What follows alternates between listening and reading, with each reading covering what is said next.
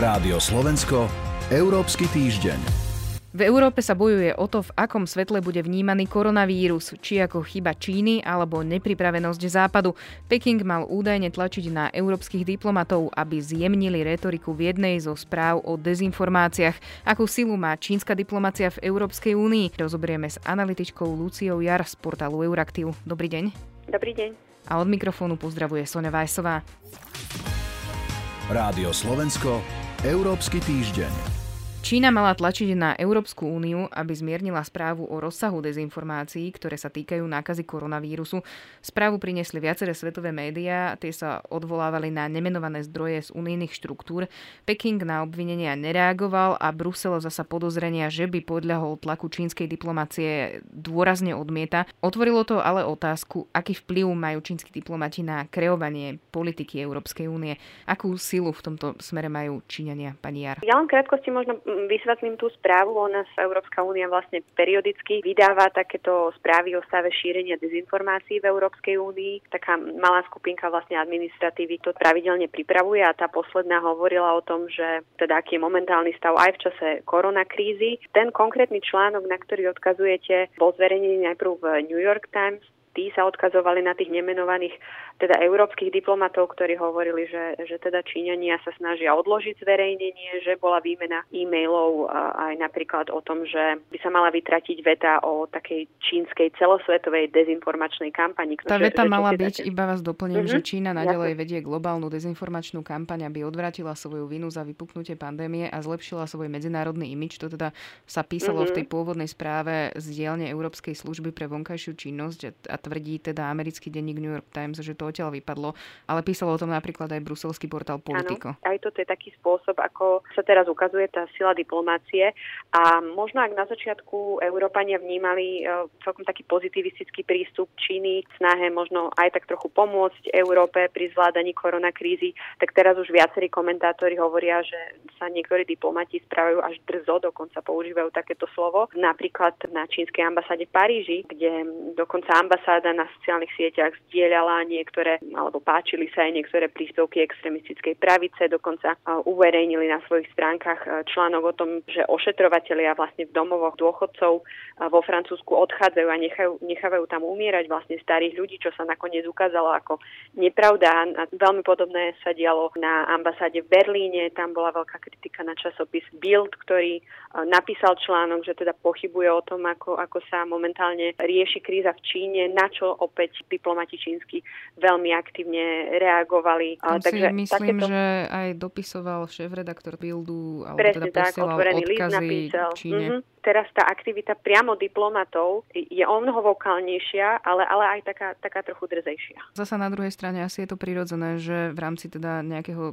toho postavenia Číny v Európskej únie poťahujú nitky. Určite áno, no Európa ako keby stále viac odkazuje na to, že Peking sa začína podobať na Moskvu a práve tie prípady v Paríži, v Berlíne, dialo sa niečo aj v Bruseli, v Prahe, veľmi podobné, sú také takým možno vodítkom alebo ukážkou toho, že, že tie vzťahy sú stále napätejšie, hlavne v posledných týždňoch. Reakcia možno na začiatku Číny, niekedy v marci, bola veľmi taká aktívna. V tom čase samozrejme nezabúdame na to, ako, ako vlastne Európska únia sa ešte na začiatku veľmi spametávala krajiny, mali taký zvierací ako keby inštinkt zatvárať sa, nepomáhať.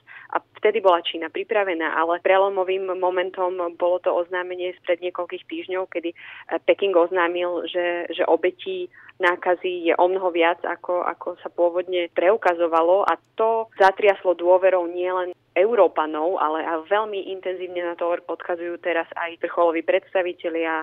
Posledné týždne sa objavujú aj také záležitosti, že napríklad Španielsko, Česko, Holandsko dokonca odmietajú niektoré dodávky z Číny. Veľmi sa hovorí o, o nespoľahlivých testoch, s tým má veľké problémy aj Turecko. Čiže deje sa takáto, takáto vojna momentálne narratívou v Európe. Peking ten zasa tvrdí, že niektoré tie nekvalitné výrobky sa snaží aj on sám stiahovať z mm-hmm. Európy. Hovorili sme o snahe Číny na diplomatickej pôde komunikovať pandémiu koronavírusu v Európskej únii a je to ako keby taký súboj narratívov alebo toho, v akom svetle bude vnímaný koronavírus v Európe. Čína je na jednej strane obrovský obchodný partner, no zároveň super Európskej únie. Čiže tu by ma zaujímalo, že či má Európska únia nejakú jednotnú politiku voči Číne. Tá jednotná politika nie je úplne nastavená a, a snažia sa viaceré krajiny to rôzne ovplyvňovať. Podľa tej poslednej správy Európskej komisie, ktorá vznikla v roku 2019, Čína je považovaná za ekonomického rivala. Napríklad aj Angela Merkelová už viackrát povedala, že, že naozaj ide o ekonomiku, nie, nie je to politický rival. Zjavne teda Európa má iný názor ako napríklad Washington. Dôležitým eh, takým mezníkom je, že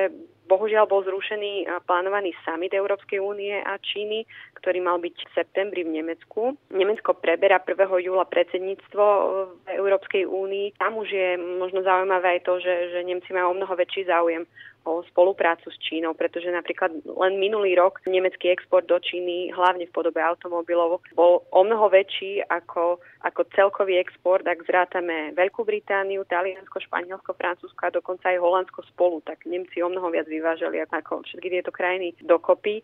Teraz je ale, ale taká snaha Európskej únie koordinovať tú jednotnú politiku, hlavne čo sa týka znižovaní závislosti Európskej únie na čínskych produktoch, čo sa hlavne týka strategických zdravotníckých materiálov. A tiež niektoré krajiny začali prísnejšie monitorovať e, čínske investície. Napríklad komisárka Margaret Vestagerová hovorila, že vlastne Európska únia, Európska komisia zaznamenala snahy čínskych investorov práve v čase, keď e, sa začína ekonomická kríza aj v Európe, skúpovať niektoré akcie. A teda Vestagerová hovorí, že, že by bolo fajn, ak by Európa investovala tam, kde by mohla napríklad Čína prebrať kontrolu. Čiže snaží sa Únia takto koordinovať aj v tomto čase. Istým spôsobom to naznačuje, že sa mení vnímanie Číny v európskych štruktúrach.